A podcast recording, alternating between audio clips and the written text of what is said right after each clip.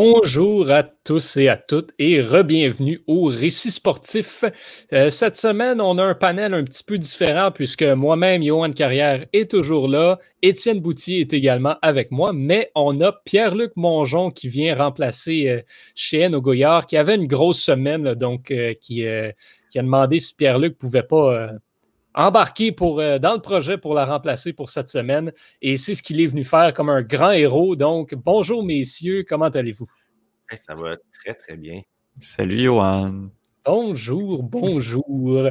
Euh, on a des. Euh, on, a des, encore une fois des portraits un petit peu différents les uns des autres, tous qui sont tous en fait connus ou pas encore connus même pour toutes sortes, euh, toutes sortes d'accomplissements, toutes sortes de choses euh, complètement différentes les unes des autres.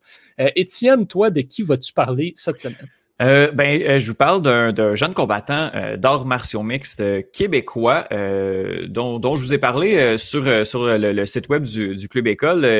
il s'agit de, Xavier Alaoui, qui est un combattant qui n'est pas, qui est pas extrêmement connu parce que ben, de la scène sportive euh, québécoise, euh, parce que les combattants dans martiaux mix qui sont pas dans l'UFC, euh, on en entend quand même pas mal moins parler, mais c'est quand même un très jeune prospect qui risque de se retrouver dans, cette grosse organisation-là. Donc, je vous en parle un petit peu plus tard.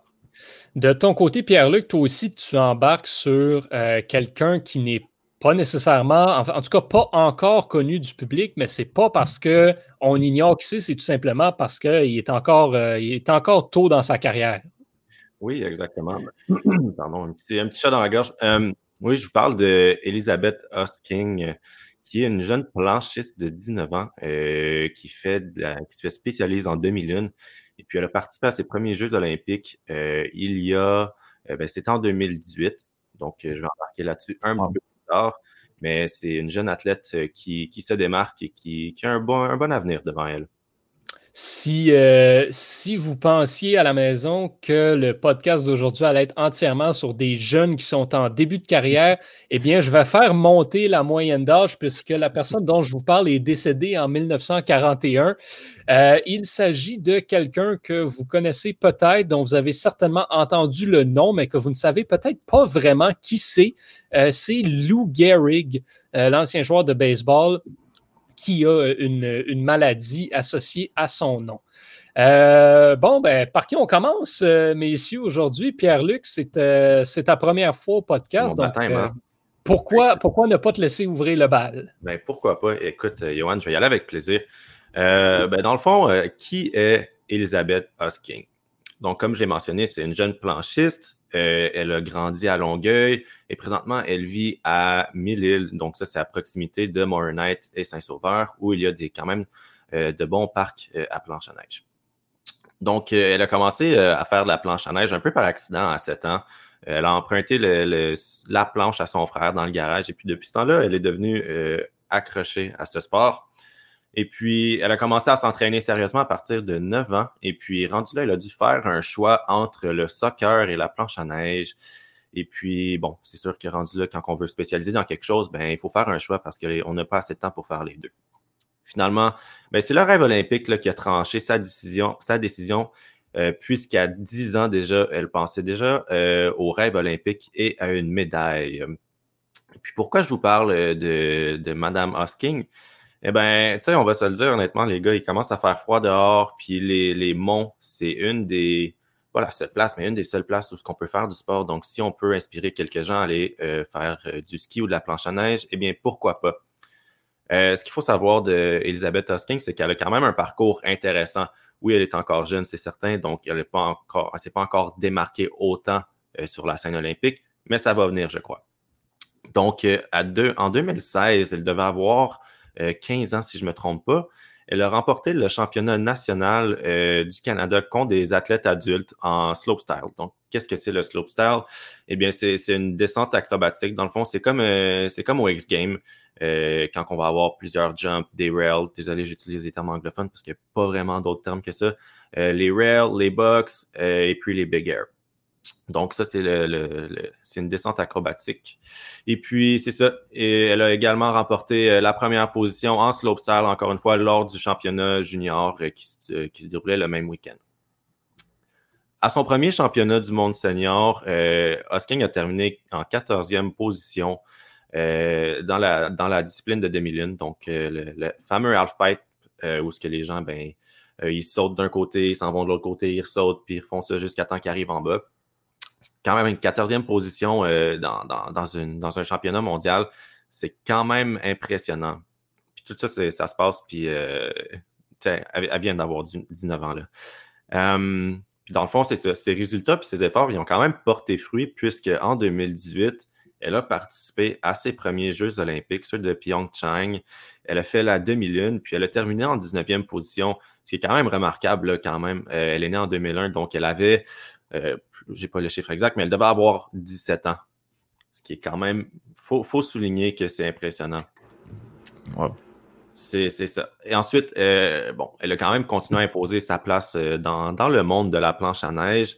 Euh, récemment, en 2019, elle a terminé en septième position lors de la Coupe du Monde.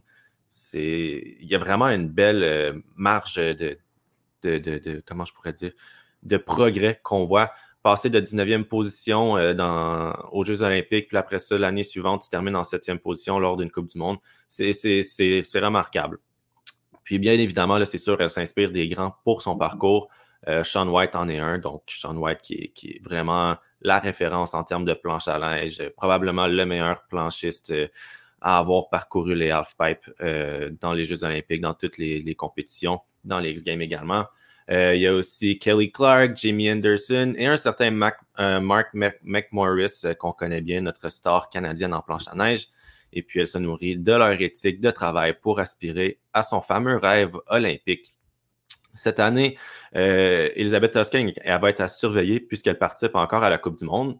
Et puis, cette compétition-là, ça va quand même être déterminant pour son parcours. Puis, ce sera également une excellente préparation en vue des prochains Jeux olympiques d'hiver. Bref, Hosking est une jeune athlète avec beaucoup de potentiel. Ses résultats le démontrent. Euh, on voit une nette amélioration et il va falloir la surveiller de très, très près. Ben, c'est sûr que on va assurément surveiller ça, surtout, euh, surtout quand viendra le temps de parler des prochains Jeux d'hiver euh, en 2022. Et, euh, eh bien, merci Pierre-Luc pour nous faire découvrir ce qui est la plus jeune athlète, en fait, la plus jeune personne dont on a parlé dans, ce, dans ce podcast. À date, très intéressant de voir, de, de, parler des gens qui sont à surveiller et donc les les auditeurs vont pouvoir suivre. Oui, ben, ce fut un plaisir, Johan. Je vais, euh, je vais briser la. J'ai l'impression d'être allé en dernier à plusieurs reprises depuis le, depuis le début de ce podcast-là. Donc, je vais y aller. Euh, je vais y aller ensuite à mon tour euh, pour vous parler d'un, d'une, d'une légende. En fait, il est peut-être. Cette personne-là est peut-être dans la conversation comme étant euh, le plus grand joueur de baseball de l'histoire. Mais c'est pas nécessairement, ironiquement, malgré ça, c'est pas tant pour ses accomplissements sur le terrain qu'on le reconnaît. Euh, messieurs, il y a quelques années de cela, il y a eu un certain mouvement sur les internets qui euh, s'appelait le Ice Bucket Challenge qui consistait à se renverser un seau d'eau glacée sur la tête ou euh, quelconque variante de ça. Vous en souvenez-vous? Bien sûr. J'aime ça, le bien sûr en ben oui. Parfait. Euh, mais bon, bref, euh, le, le, Ice Bucket Challenge était en fait une, tentative de, de, sensibilisation pour ramasser des fonds pour la maladie que l'on connaît comme étant euh, la sclérose latérale amyotrophique ou euh, en anglais, euh, la, version, la version peut-être plus, plus connue des gens, Amyotrophic Lateral Sclerosis, qui est donc ALS, d'où le titre du, du challenge de l'époque, le ALS Ice Bucket Challenge. Et cette maladie-là est aussi connue sous le nom de maladie de Lou Gehrig. Euh, qu'est-ce que ça fait rapidement, euh, cette maladie-là? C'est en fait euh, une maladie dégénérative incurable qui, qui affecte les, neurones musculaires et qui, en fait, fait, fait arrêter le fonctionnement de certaines neurones, ce qui fait perdre l'usage de certains muscles et tranquillement pas vite de certains membres de ton corps et éventuellement ben, du cerveau.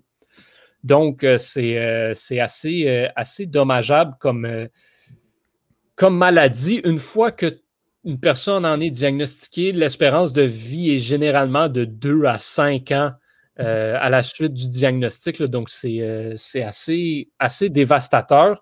Et euh, Lou Gehrig, ben, probablement le cas le plus connu de cette maladie-là.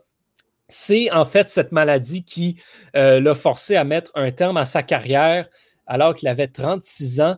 Et c'est triste, en fait, l'histoire, puisque il, il est, en fait, il était sur la séquence euh, de matchs joués consécutifs la plus longue de l'histoire, donc à 2130.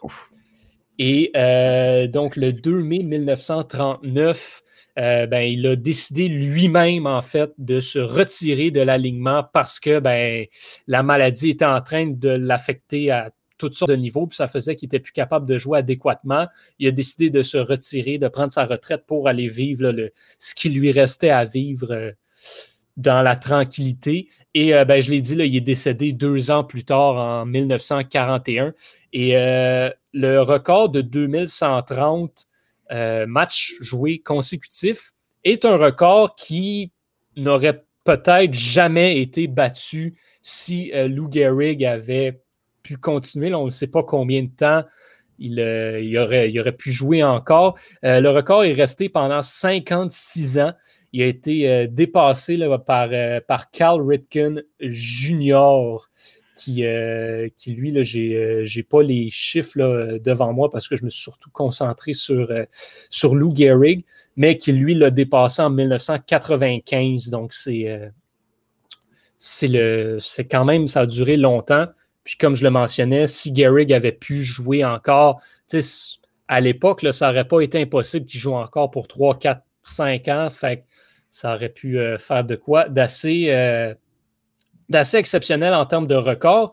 Euh, est une des nombreuses légendes des Yankees de New York.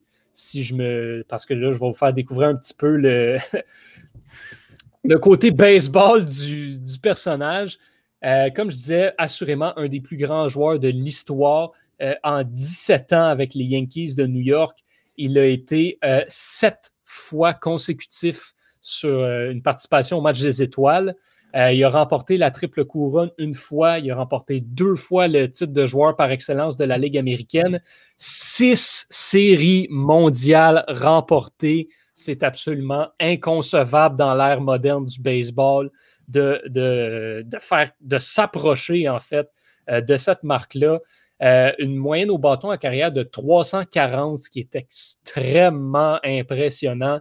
Euh, beaucoup, euh, de, records aussi euh, qui ont été battus depuis, mais un record très, très, très impressionnant qui a été en mesure de, de, de, produire, c'est le record du plus grand nombre de grands chelems en carrière. Donc, lui, il en avait 23. Depuis, bon, on le sait, ça a été battu par Alex Rodriguez, qui est peut-être le plus grand cogneur de l'histoire du baseball, si ce n'est pas Barry Bonds. Euh, il a été, euh, il est bien sûr dans, le, dans le temple de la renommée du baseball, mais surtout ce qui est impressionnant de son côté, c'est que c'est le premier joueur de l'histoire de la MLB à voir son numéro être retiré.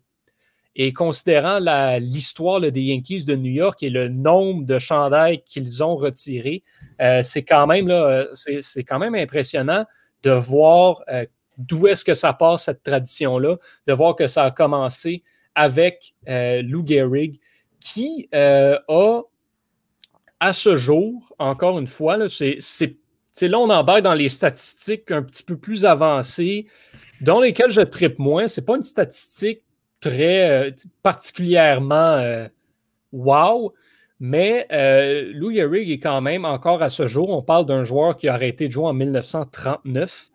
Euh, c'est encore à ce jour le joueur, euh, le membre du Temple de la Renommée qui a euh, le, plus, le ratio le plus élevé de points sur 100, présence au bâton. Donc, lui, sa moyenne, c'était de 35,08.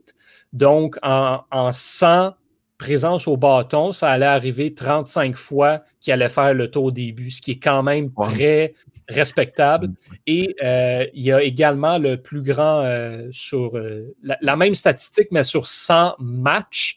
Donc, en 100 matchs, ça, il allait, sa moyenne, c'était de 156,7 fois qu'il allait réussir à faire le tour début, là, que ce soit sur un, un circuit, sur des buts sur balle qui volent le marbre, peu importe. un point qu'il qui, produisait en croisant le marbre. Euh, une, de ses plus belles, euh, une de ses plus belles saisons, ça a été la saison 1927 euh, où les Yankees avaient, c'est connu, peut-être la, la équipe de l'histoire de la MLB, peut-être la plus grande formation de l'histoire du baseball, les Yankees de 1927. Euh, et lui, ben, il a été, euh, il a connu la meilleure saison de sa carrière, en fait, avec euh, une moyenne de 373, qui est excellent, mais 218 coups sûrs, 175 points produits, ce qui, à l'époque, était un nouveau record et qui battait celui qui était qui avait été établi la saison six ans plus tôt, en fait, par son coéquipier Babe Ruth. Et donc, euh, ce, qui est, ce, qui est, assez intéressant, euh, Babe Ruth portait le numéro 3, Lou Gehrig portait le numéro 4. Et donc, il y a peut-être un petit parallèle cute à faire, en fait, que Lou Gehrig était le successeur de Babe Ruth euh, de cette façon-là. Et ben, finalement, en 1932, un de ses plus grands accomplissements, c'est quatre coups de circuit dans une même partie. Donc, le, premier joueur à, accomplir cette, cet exploit-là au 20e siècle. Donc, bref, Lou Gehrig, euh, assurément un des plus grands joueurs de baseball. Et si je peux terminer sur l'argument, en fait, qui peut faire de lui peut-être le plus grand, c'est que sur l'équipe des, euh, des, 100 meilleurs joueurs du 20e siècle, euh, qui a été dévoilé en, en 1999, euh, qui avait été des votes des, fans, des journalistes, bref, par un, très gros panel. Lou Gehrig est le joueur qui a reçu le plus de votes euh, avec, avec pas moins de 1 207 992 votes euh, pour faire partie de cette équipe du, du centenaire euh, et donc des 100 meilleurs joueurs du 20e siècle, mais qui est surtout aujourd'hui connu pour la maladie qui a malheureusement mis fin à sa carrière et qui continue de faire des ravages. Euh, on vous invite donc à aller vous informer de, cette, euh, de cette maladie et de sensibiliser à la cause. Peut-être un petit don on the side si vous avez 2-3 dollars, ça fait toujours du bien pour sauver les. oui, Effectivement, justement, si on veut s'informer, euh, le site web, c'est sla-québec.ca pour, euh, pour plus d'informations sur, euh, sur cette, cette maladie. Johan, justement, bon, le Gehrig a arrêté sa, sa carrière à 36 ans. C'était à peu près ça là, que, que, que, tu nous as dit. Est-ce que je, je connais pas beaucoup, je connais pas beaucoup le baseball. Est-ce que c'est tôt dans une carrière, 36 ans? en fait, est-ce que le Gehrig aurait pu là, continuer encore 4 5 ans. Ben, comme, je disais, à l'époque, ça aurait été très, très faisable. Euh, aujourd'hui, bon, c'est comme avec. C'est comme dans tous les sports, le, sport est vraiment plus rapide et vraiment très différent.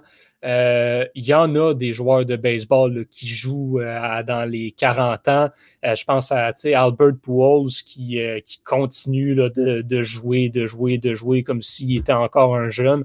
Bon, Albert Pujols, en fait, est le meilleur exemple de ça parce que c'est un futur membre du Temple de la Renommée.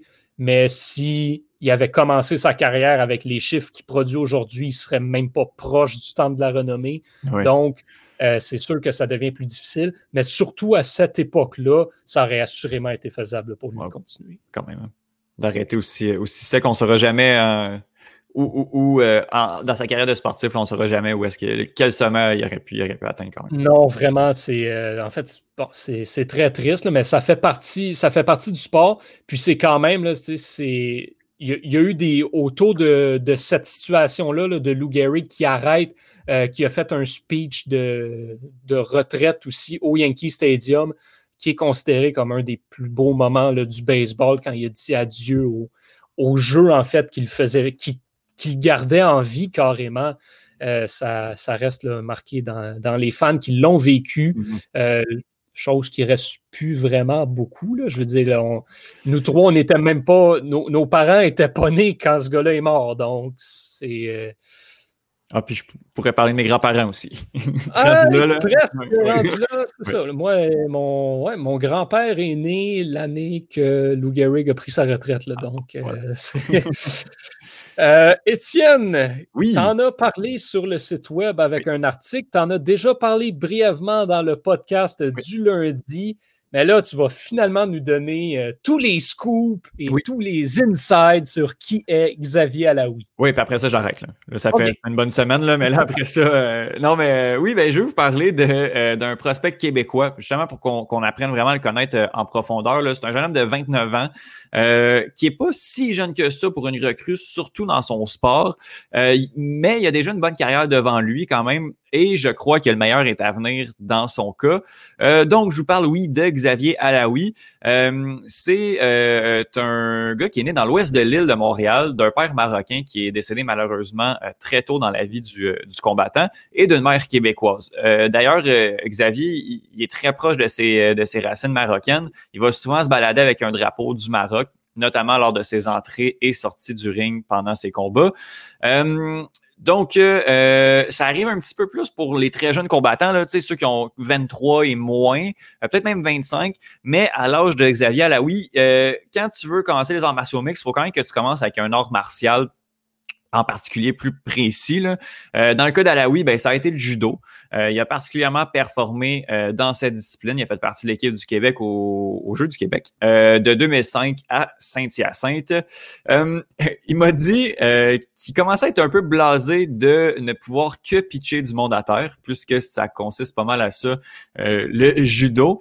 Xavier Alaoui, il va s'initier aux arts martiaux mix à la fin de son adolescence. En premier lieu, c'est Stéphane Potvin, euh, qui est un pionnier des arts martiaux mixtes au Québec, qui va être son mentor. Euh, Alaoui va développer un clair talent pour cette discipline-là ou ce sport-là qu'est les arts martiaux mixtes, si bien qu'il y a quand même d'autres paires de yeux qui vont se tourner vers lui. Euh, Alaoui va être pris sous l'aile de Christophe Midou.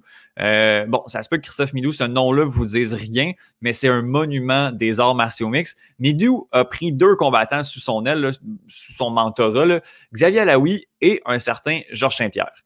Euh, à ce jour, euh, GSP considère Christophe comme son plus grand mentor. C'est un personnage qui est assez coloré et qui a un bon flair pour le talent. Là. juste anecdote, quand, quand on peut aller écouter le dernier combat d'Alaoui en novembre dernier, qui était à huis clos, ben c'est Christophe Midou qui est dans son coin. Puis honnêtement, là, à l'entendre crier et commenter euh, le combat, je vous garantis que vous et moi, on va tout faire pour le gagner notre combat euh, avec avec Midou comme entraîneur. Là, c'est un gars qui est assez assez intense, mais qui est qui est, qui est très coloré, très très intéressant à, à voir évoluer comme comme entraîneur. Bref, Xavier Alaoui, sous Christophe Midou, va euh, vraiment euh, se développer et devenir un combattant qui fait plus que pitcher du monde sur des tapis. Euh, il y a une fiche amateur de 11 victoires, une défaite. Euh, Alaoui euh, commence les combats professionnels en mai 2014, euh, donc ça fait déjà six ans de cela. Ça va assez bien pour lui. Il enfile euh, sept victoires à ses sept premiers combats.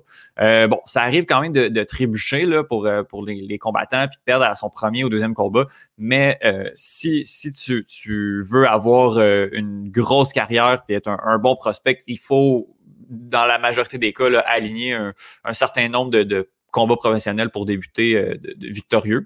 Donc, euh, ça va quand même assez bien, cette victoire en sept combats. Euh, ça va se gâter euh, à son arrivée en TKO, qui est une des plus grandes, sinon comme la plus grande organisation canadienne d'arts martiaux mixtes. en quatre combats dans cette passe-là, au Canada et en Tchétchénie. Xavier Alaoui va enregistrer trois défaites, donc trois défaites sur quatre combats, ce qui est une séquence qui est assez mauvaise, je vous cacherai pas pour n'importe quel combattant. Euh, sauf que par la suite, Alaoui va se ressaisir puis remporter deux victoires euh, jusqu'en 2019, avant la pandémie. Euh, justement, j'ai parlé aux combattants la semaine dernière, puis il m'a expliqué ce qui s'est passé à partir du début de la pandémie, fin 2019, euh, début 2020. Xavier attendait, avec son, run de deux victoires de suite, Xavier s'attendait à recevoir des appels de d'autres organisations, euh, mais qui arrivaient, qui sont tout simplement pas arrivés. Dans un contexte normal, sûrement qu'il aurait reçu des appels de, de peu importe l'organisation partout dans le monde, mais là, c'est tout simplement pas arrivé parce que, bon, la majorité des organisations, ben, ils avaient arrêté leur activité. Et puis, c'était pas nécessairement le moment de, de faire du, du euh, de la prospection puis d'aller chercher des, euh, des, des, des, nouveaux, euh, des nouveaux noms. Euh, donc, Alaoui a appelé une agence pour le représenter qui s'appelle Ruby's Sports and Entertainment, qui lui a trouvé des combattants dans une organisation située à Abu Dhabi. cette organisation-là, cette agence-là, je suis allé voir le, nombre de combattants qui, qui, qui représentait. elle connaît la game euh, elle a notamment le champion des poids coq de l'UFC euh, dans, dans, la boîte. Là, donc, euh, c'est quand même quelqu'un, c'est quand même une organisation qui, qui, sait où est-ce qu'elle s'en va. Donc, c'est une très bonne nouvelle pour Xavier Alaoui d'être représenté par, par cette agence de représentation. Et donc, Alaoui se retrouve au UAE Warriors. c'est comme ça d'ailleurs que j'ai découvert Alaoui. je suivais cette organisation-là parce que il y a une autre québécoise qui s'appelle Corinne Laframboise qui y combat. Puis là, ben quand ça quand je, regarde un peu des fois les cartes, puis là, j'ai vu qu'il y avait un autre Québécois qui allait se battre pour une ceinture. Donc, je me suis informé un petit peu plus sur, euh, sur Alaoui. Euh, donc, euh, après un combat en septembre, Xavier Alaoui a eu une chance de remporter le titre des poids coq. les poids coq, ça, c'est 135 livres lors de l'UAE Warriors du 27 novembre dernier. Donc, ça fait, ça fait pas très longtemps, ça fait déjà moins qu'un mois. Euh, ce titre-là, il l'a remporté au bout des cinq rounds contre Juarez Dea. Euh, pour son. Donc, voilà, il a, gagné. Euh, oui, c'est, pas des noms qui sont faciles à prononcer. donc, pour son premier 25 minutes en carrière, puisqu'un combat de championnat, c'est 5 rounds de 5 minutes, donc 25 minutes, Alaoui s'est vraiment bien débrouillé contre un colosse camerounais qui était assez puissant avec les trois jeux qui ont compté le combat 48, 46 et 49, 45 deux fois. Euh, 49, 45, euh, ça veut dire qu'il a quand même, il a, perdu un round, mais il a quand même bien dominé la majorité du combat. Donc, euh, c'est une, fiche des juges qui est assez, qui est assez euh, euh, univoque. Là. Il n'y a, il a pas vraiment d'ambiguïté là-dessus. Donc, avec sa fiche présente de 12 victoires et 3 défaites, Xavier Alaoui devrait selon lui et ses agents, recevoir un appel de l'UFC, euh, l'UFC qu'on connaît bien comme étant la plus grande organisation d'arts martiaux mixtes au monde. Euh, donc, il devrait quand même recevoir un appel dans les prochains mois. Si ça arrive pas, mais Alaoui va défendre son titre à Abu Dhabi sans problème. Mais euh, l'intérêt de l'UFC est déjà là, donc on s'attend quand même à une offre dans les prochaines dans les prochains mois. Malgré ses 29 ans, comme je le disais, qui peuvent paraître un peu vieux pour un sportif professionnel, euh, Xavier Alaoui est présentement au sommet de sa carrière. Il se débrouille dans tous les aspects euh, du combat. Euh, son jeu au sol, par exemple, est assez impressionnant. Il peut lutter un adversaire pendant tout le combat s'il faut. C'est pas un style qui est le plus sexy, euh, qui est ni le plus spectaculaire, mais le spectacle, c'est pas tout là, dans, dans, une carrière. Il faut savoir être pragmatique si on veut remporter ses combats, puis Alaoui le fait euh, assez bien. Il euh, faut dire que c'est un style, le style pragmatique s'apparente s'apparente beaucoup à celui de Georges Saint-Pierre également, qui était à la fin de sa carrière pas nécessairement le combattant le plus spectaculaire. il finissait rarement ses combats. On voit l'empreinte de Christophe Midou ici. Alaoui est quand même très concentré et sait faire ce qu'il a à faire pour gagner, pour remporter un combat.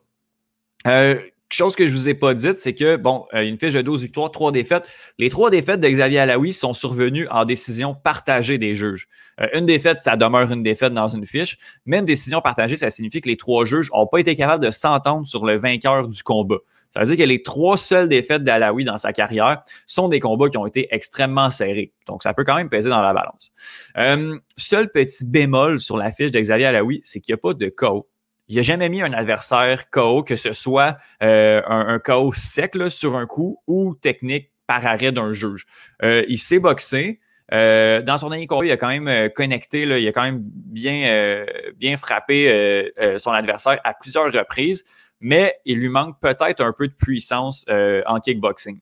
Euh, c'est un petit 135 livres. Donc, il coupe pas beaucoup de poids par rapport à ses adversaires. Euh, lui, euh, bon, il, coupe peut-être une dizaine de livres euh, dans, dans, dans, le sauna, alors qu'il y a beaucoup d'autres combattants qui, qui vont peser peut-être 20-30 livres de plus euh, le, lendemain du, de, la, pesée, là, donc au moment du combat. Donc, euh, ça joue assurément en sa défaveur en matière de puissance physique. Donc, ça va être difficile de mettre, de mettre le KO à quelqu'un qui est quand même pas mal plus lourd que toi. Mais euh, Alaoui m'a dit qu'en termes de, de, vitesse et de cardio, de couper très peu, ça l'avantage quand même pas mal. Euh, donc, euh, pour, pour, terminer, là, euh, Xavier Alaoui entend arrêter sa carrière à 35 ans maximum. il sait que son métier est vraiment exigeant puis il peut être dangereux à long terme, je vous apprends rien. D'autant plus qu'il n'est pas vraiment payant si tu fais pas partie de l'élite. Donc, à 29 ans, là, il, reste, il reste vraiment très peu d'années à Alaoui pour s'imposer parmi l'élite de la catégorie, de sa catégorie en fait je je connais pas assez, puis je connais, je, je connais pas assez le top 40 euh, de, de l'UFC dans les poids coques pour prédire s'il peut percer le top 15. Euh, mais il peut assurément tirer son épingle, son épingle du jeu dans l'UFC. Euh, à mon avis, il risque de gagner euh, ses deux, trois premiers combats. Euh, puis c'est quand même quelque chose que je souhaite parce que j'aimerais ça qu'on entende parler un peu plus de lui dans les médias, dans les médias dits mainstream québécois. Donc, si s'il arrive dans l'UFC avec une séquence victorieuse, c'est assurément, c'est assuré qu'on va parler de lui. Donc, 2021 devrait être l'année de Xavier Alaoui, qui, malgré ses 29 ans, devrait prouver énormément de choses dans euh, son sport. Donc voilà. Étienne, euh, euh, tu, parlais de, son, de son entraîneur, son mentor, qui a également été celui de Georges Saint-Pierre. moi, je ne m'y connais pas du tout en arts martiaux mixtes. je sais qui est Georges Saint-Pierre, mais au, au, même moment de la carrière, euh, comment est-ce que ça se compare, euh, Georges Saint-Pierre, Xavier Alaoui? Est-ce que c'est similaire ou Saint-Pierre était déjà une coche au-dessus à cet âge-là? Euh, Saint-Pierre a commencé dans l'UFC à, je crois qu'il avait 24 ans. Là. il a commencé en 2004, il est né en 80, je, bon, à peu près là. Euh, Georges Saint-Pierre avait vraiment clairement un, un, avance sur euh, sur euh, sur Xavier Alaoui. Georges Saint-Pierre, c'est considéré comme un des meilleurs de, de l'histoire de, de, son sport. Là. Puis du moment où est-ce que il a fait ses, je pense, cinq ou six premiers combats pro hors, hors de l'UFC, ben, il les a tous remportés. C'est sûr que c'est une autre époque. Là, c'était plus facile de rentrer dans l'UFC en, en, 2004 plutôt qu'en 2020. Euh, mais après ça, euh, Georges Saint-Pierre n'a jamais quitté l'organisation. Il euh, faut savoir aussi que, bon, Xavier Alaoui s'entraîne au Tristar, qui est le gym de, Georges Saint-Pierre, qui, qui, est coaché par, par Firas Zahabi. donc, Christophe Midou est, est, entraîneur, mais est également mentor. donc là, je connais pas exactement comment ça fonctionne, comment Xavier Alaoui s'entraîne, mais pour transposer à Georges Saint-Pierre, on avait Firas Zahabi euh, du Tristar qui s'occupait vraiment de la dimension physique euh, et Christophe Mido en tant que mentor s'occupait vraiment de la dimension, euh, la dimension mentale de, de, Georges Saint-Pierre. Donc, si on, si on veut comparer, là, on, compare on, va comparer justement avec, Christophe Midou parce que bon, il a pris les deux sous son aile. Mais, mais Georges Saint-Pierre, avec 9 ans, je crois qu'il était déjà champion, champion des, des, des poids mi-moyens de l'UFC. Très, très intéressant. Merci, Étienne, pour euh, nous faire découvrir ce, combattant qu'on suit. Ben, si, je peux me permettre, ma chronique de cette semaine euh, comporte, euh, en fait, euh, porte sur cinq, cinq combattants québécois à surveiller en 2021. Donc, bon, on en connaît déjà. Il y a déjà un nom qui, qui se retrouve sur cette liste des, des cinq-là. Il y a des noms connus, des noms un peu moins connus. Mais, mais oui, je vous invite à, aller la lire pour, comme, comme j'ai dit, arriver en juin et faire votre SMAT devant vos amis en faisant comme si vous connaissiez tout le monde parce que je vais vous l'avoir dit en décembre que ces combattants-là vont faire très bien. Alors, euh, n'hésitez pas à aller voir euh, sur le site web du Club École. L'article est en ligne et disponible depuis ce matin. Excusez-moi, pardon. Euh, merci Étienne et merci également à Pierre-Luc Mongeon d'avoir accepté de venir nous rejoindre aujourd'hui pour discuter d'athlètes et de personnalités du monde sportif comme on fait à tous les deux semaines. Merci messieurs, très intéressant, très intéressant encore une fois cette semaine. Ben, merci à toi, Yvan. Merci, Pierre-Luc. on, va-tu parler en même temps? On va-tu? Ah, Incroyable, ces deux-là.